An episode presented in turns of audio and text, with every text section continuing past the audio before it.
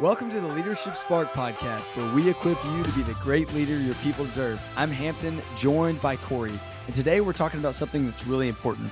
We always need to understand why things work. That's right. Why things work. I think as a leader, and this isn't bad, right? It's not bad. But as a leader, we oftentimes focus our attention on what's not working, right? When something on our team isn't working, we're all in, we're focused on it. We're trying to figure out why is it not working? How do we fix it? How do we remove an obstacle in the way?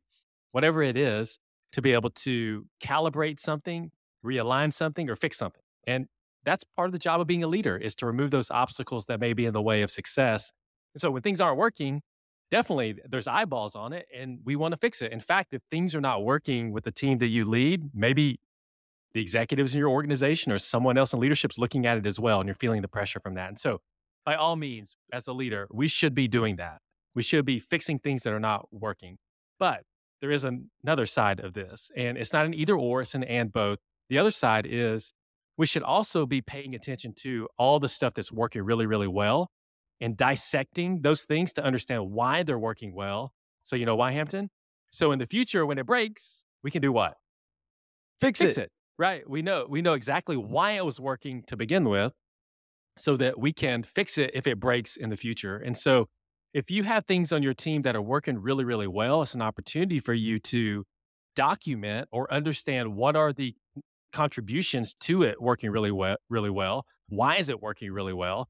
And being able to document that for your team so that whenever you see it break in the future or things get misaligned in the future, you can realign it really fast because you know why it worked in the first place. And so, as a leader, you don't want to just focus on what's not working. You want to focus on what is working as well so that you understand why it's working so you can fix it. Because at some point, probably your business is going to grow, your team's going to grow, the market's going to change. There's going to be pressure put on all aspects of your business to expand and to evolve. And so you want to know how you can fix it when it breaks in the future. So Hampton, what's a what's a good go and do today? So the go and do is actually going to be something that Corey has probably said already three times on this podcast. But the reason that I'm going to say it is because there's a difference between something resonating with you and you choosing to respond. So when Corey mentioned, yeah, it's important to know what works, you were probably like, yeah, that's good. But we're going to call you to actually go and do something, which is why we always bring that up. So the go and do today is to find something on your team um, that is working, that is working really well then dissect it and understand why it's working so that if it ever breaks, you can fix it. Go do it.